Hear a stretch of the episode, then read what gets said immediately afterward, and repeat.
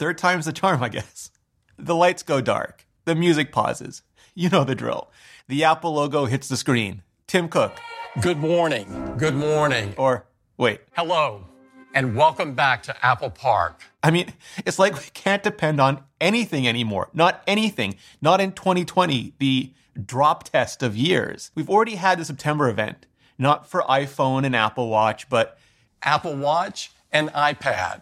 And the October event, not for iPad and the Mac, but for HomePod Mini and iPhone. And that just leaves that just leaves lucky number 3 for the already teased first Mac with Apple Silicon and well, drone shot, speed ramp, transition, Steadicam, and then Apple TV or AirPod Studio, AirTags, or iPad Pro, or maybe, just maybe, one more thing. Well, sit back, slap that subscribe button and bell, or I'll switch you back to Intel and get ready as I break it all down. Sponsored by CuriosityStream with Nebula.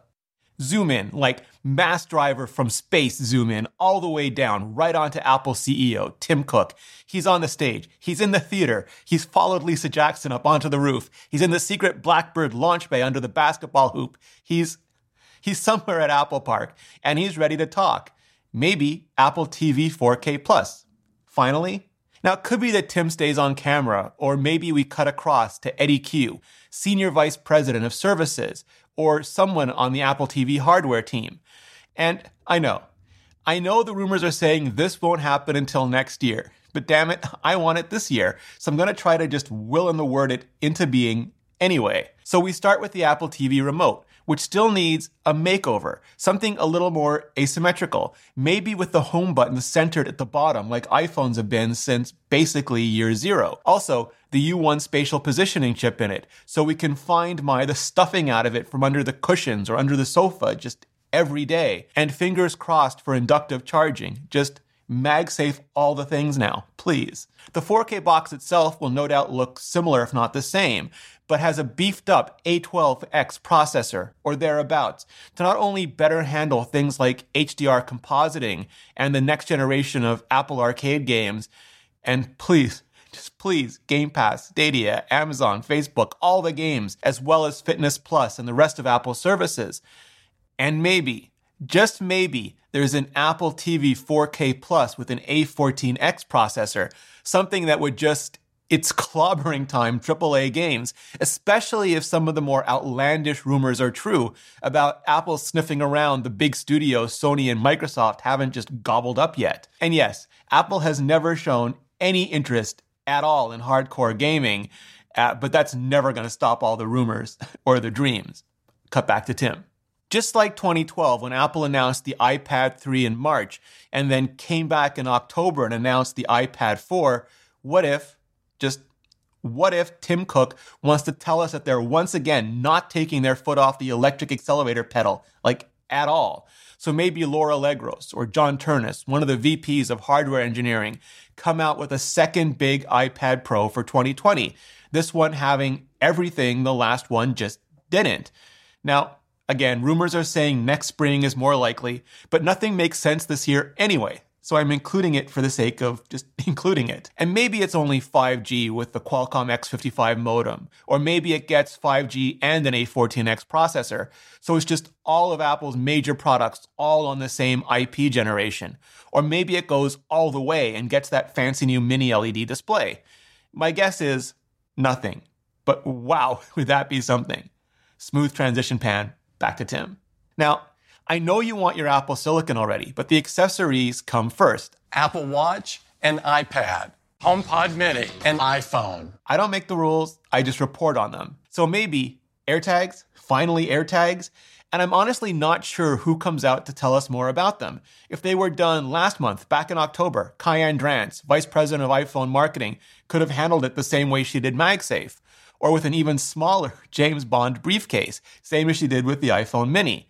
So could Greg Joswiak, Jaws, Senior Vice President of Worldwide Marketing.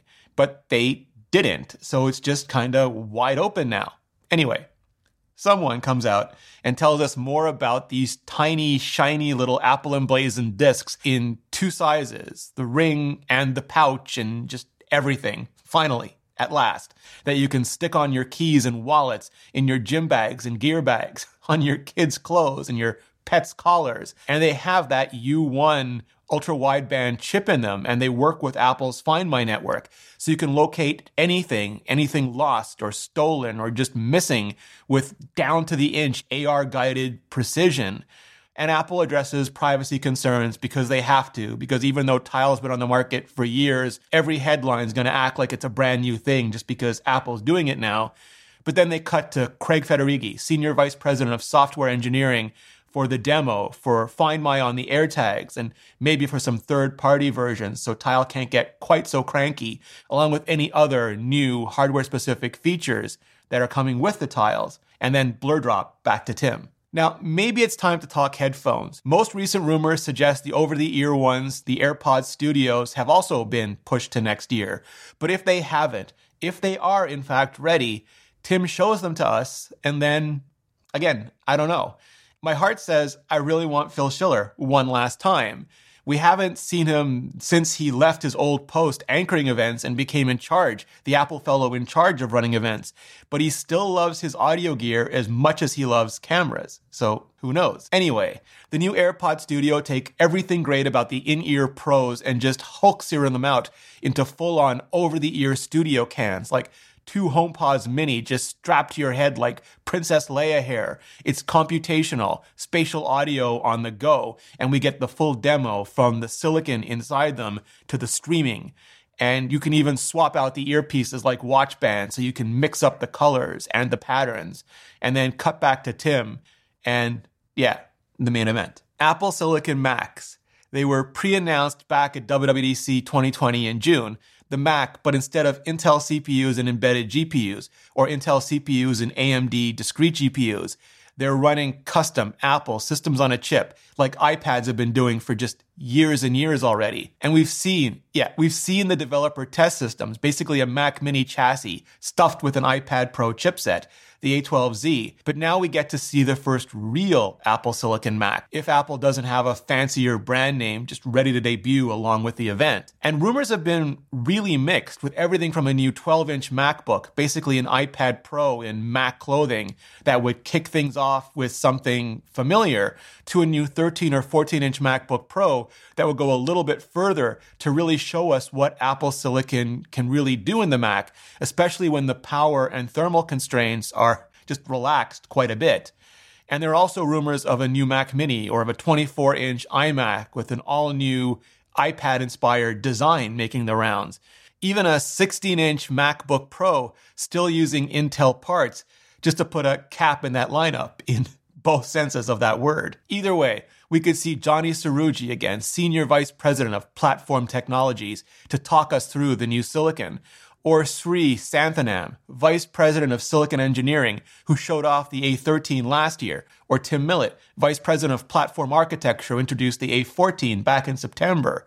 But really, again, another completely open field, with JAWS just always a possibility. Tom Boger, who runs Mac product marketing, Craig Federighi, to show off macOS Big Sur specific to the new machine or machines. Now, safe bet is we get an A14 that either has some unique Apple Silicon accelerators discussed for the first time. Something that, like the iPhone and iPad, share the same chip but optimize for the different devices in different ways. So too does now the Mac. Or we get a whole new letter in the alphabet to make that distinction just more distinct with some maybe some unique IP all its own. Either way, it just runs macOS and Final Cut and Logic Pro faster than anything else on the planet. Virtual machines and emulators faster than it has any rights to, and even iOS and iPadOS apps as fast as anyone would ever want to run them on a Mac. And the new era has begun. Now, with Apple Silicon, do we even need one more thing? In 2020, I would argue the more things, the better. I would really love it and could use it, but I do doubt it. The biggest outside chance has to be a glimpse of Apple glasses like we got of the Apple Watch back in September of 2014. But Apple probably doesn't want to distract too much from the Mac this month.